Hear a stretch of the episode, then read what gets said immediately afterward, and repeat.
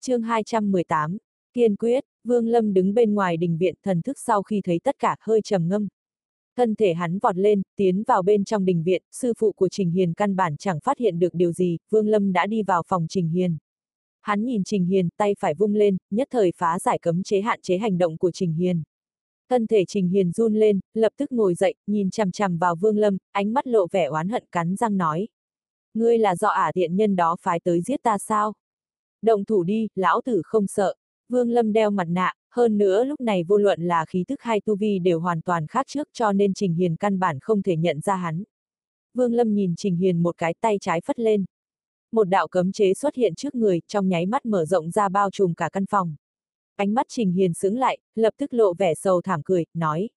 Ả thiện nhân kia thật là có thủ đoạn, lại có thể mời tiền bối ngoại viện tới đối phó với loại tiểu nhân vật như ta. Tới đây đi, muốn giết thì giết, lão tử mà nhíu mày một chút thì không gọi là Trình Hiền.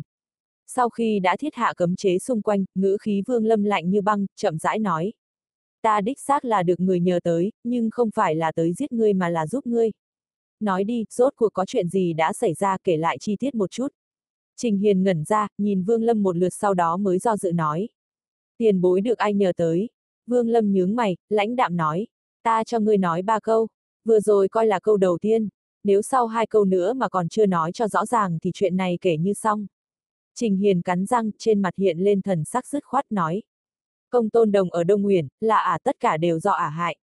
Ả thiện nhân đó, tiếp xúc với ta là có mục đích là vì muốn đại viên và nhị viên. Vương Lâm trầm ngâm một chút nói, linh viên này là của ngươi sao? Vương Lâm hỏi câu này rất khéo léo, phải biết rằng trong Vân Thiên Tông có rất nhiều linh thú. Tác dụng của linh thú vốn là để người luyện đan sử dụng. Nếu vậy thì chuyện do công tôn đồng làm cũng không có gì quá đáng. Trình Hiền gật đầu nói, ta hiểu ý của tiền bối, nhưng đại viên và nhị viên không phải là linh thú của Vân Thiên Tông, mà là trước khi ta tiến vào Vân Thiên Tông đã có được. Dựa theo quy củ của Tông, hai con linh thú này là của ta. Ánh mắt Vương Lâm bình tĩnh, chậm rãi nói, vậy công tôn đồng tiếp cận ngươi là vì linh viên này. Ngươi vì muốn lấy lòng mỹ nhân nên đã tặng chúng cho ả, à, phải không? Trên mặt Trình Hiền lộ vẻ hối hận kích động nói. Nhưng mà ta tưởng ả à muốn dùng linh viên làm vật cưới. Ta đâu ngờ ả à lại chú ý tới nội đan của linh viên. Đại viên sau khi bị lấy nội đan đã mất tích hẳn là đã chết. Bây giờ chỉ còn lại nhị viên. Ta đã nhiều lần tới Đông Huyền tìm tiện nhân đó nói lý nhưng đều bị ngăn lại. Còn có đệ tử của Mộc Đại Tiên Sinh là Lữ Tùng, chính hắn nhiều lần đả thương ta. Vương Lâm nhíu mày, hắn vốn không muốn dính vào chuyện thế này, nhưng Trình Hiền dù sao cũng đã giúp hắn có được phương thuốc trúc cơ đan. Về tình về lý, hắn đều phải trợ giúp. trầm mặc một chút Vương Lâm nhìn Trình Hiền một cái, bình thản nói. Ngươi muốn trả thù ra sao?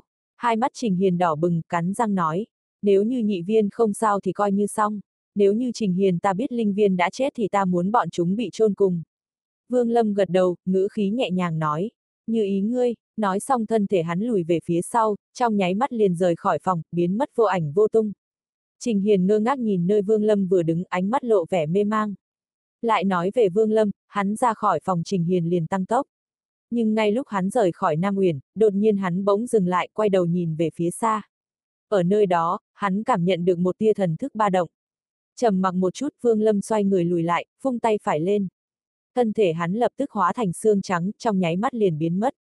Thân thể hắn vừa mới biến mất, thân ảnh Lý Mộ Uyển đã nhanh như chớp phóng tới. Phía sau nàng còn có trung niên nhân vẻ mặt ôn hòa kia. Sư muội, rốt cuộc ngươi đang tìm cái gì? Người này cao mày, chậm rãi nói. Lý Mộ Uyển dừng lại, thông qua thần thức ở mi tâm, nàng có thể cảm nhận được người nọ đang ở đây. Nhưng tại sao lại không nhìn thấy hắn? Lý Mộ Uyển cười khổ.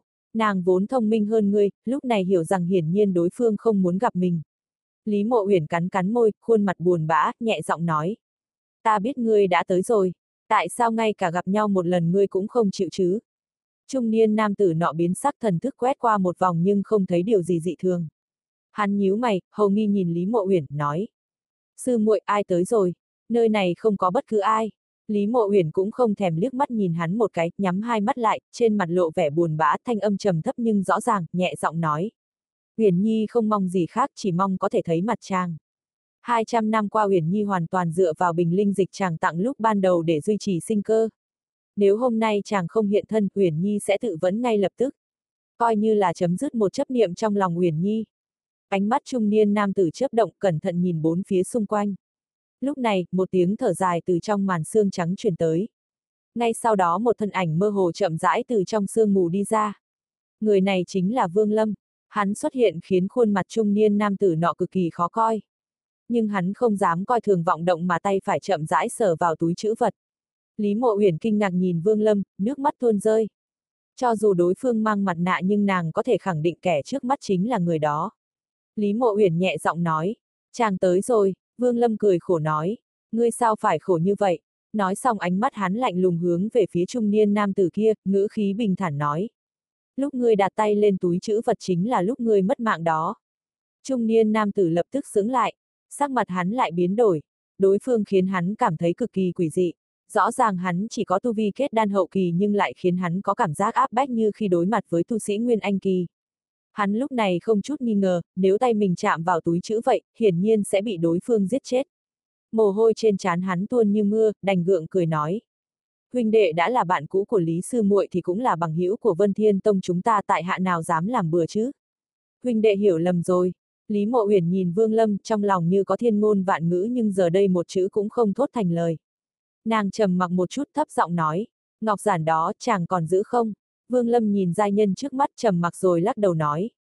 Ném đi rồi, thân thể Lý Mộ Huyền run rẩy ánh mắt lộ vẻ bi ai. Nàng mạnh mẽ cố gắng chấn định mấp máy môi thấp giọng nói. Ném rồi thì thôi, vốn dĩ cũng không đáng giá mà. Tuy nói vậy nhưng trong lòng nàng đang đau đớn vô cùng. Nỗi đau này giống như thủy triều tràn ngập trái tim nàng. Thanh Long Ngọc Giản nọ là do nàng năm đó hao hết tâm thần, thậm chí trả giá bằng thọ nguyên mới khắc nên. Nếu không vì lần đó tâm huyết bị hao tổn quá độ thì chỉ dựa vào những đan dược những năm gần đây, dù nàng không đạt tới Nguyên Anh thì cũng đạt tới cảnh giới giả anh rồi, sao lại vẫn dậm chân tại chỗ ở cảnh giới kết đan sơ kỳ chứ? Lúc này nghe thấy ngọc giản đó bị người ấy vô tình ném đi, trong lòng nàng vô cùng đau đớn nhưng nàng vẫn cố chấn định tuy vậy thân thể không tự chủ được run lẩy bẩy, khuôn mặt xinh xắn trở nên tái nhợt không còn chút huyết sắc. Vương Lâm quay đầu đi, không nhìn Lý Mộ Uyển, trầm mặc một lúc rồi nhẹ giọng nói. Ta đi, nói xong hắn chậm rãi bước từng bước về phía trước, trong lòng Lý Mộ Uyển đau đớn vô cùng, nàng nhìn bóng lưng Vương Lâm cười nhẹ, nụ cười nọ nhìn vào, rõ ràng là tiếng khóc vô thanh. Thủy Tổ Vân Thiên Tông muốn ta kết thành đạo lữ song tu với người này. Ta trước đây có từ chối nhưng bây giờ ta còn lý do gì nữa. Nếu ba tháng sau ngươi còn ở sở quốc hy vọng ngươi tới tham dự. Đôi chân Vương Lâm lập tức run lên, đáy lòng nổi lên những tình cảm phức tạp. Hắn im lặng, đôi mắt Lý Mộ Uyển sáng ngời. Nàng đang chờ một câu trả lời thuyết phục. Trung niên nam tử kia lúc này đã rõ ràng vì sao Lý Mộ Uyển đối với chuyện song tu lại kiên quyết đến thế. Hóa ra là vì người này. Trong mắt hắn bình tĩnh, nhưng lại thoáng hiện lên một tia sát khí. Vương Lâm trầm ngâm hồi lâu, hắn vẫn quay lưng, ngữ khí trầm thấp nói. Chúc mừng, nói xong thân ảnh hắn dần dần đi xa. Thân thể Lý Mộ Huyền run rẩy, một lúc sau nước mắt không kìm được chảy xuống. Nàng thì thào, ta hận ngươi, hận ngươi.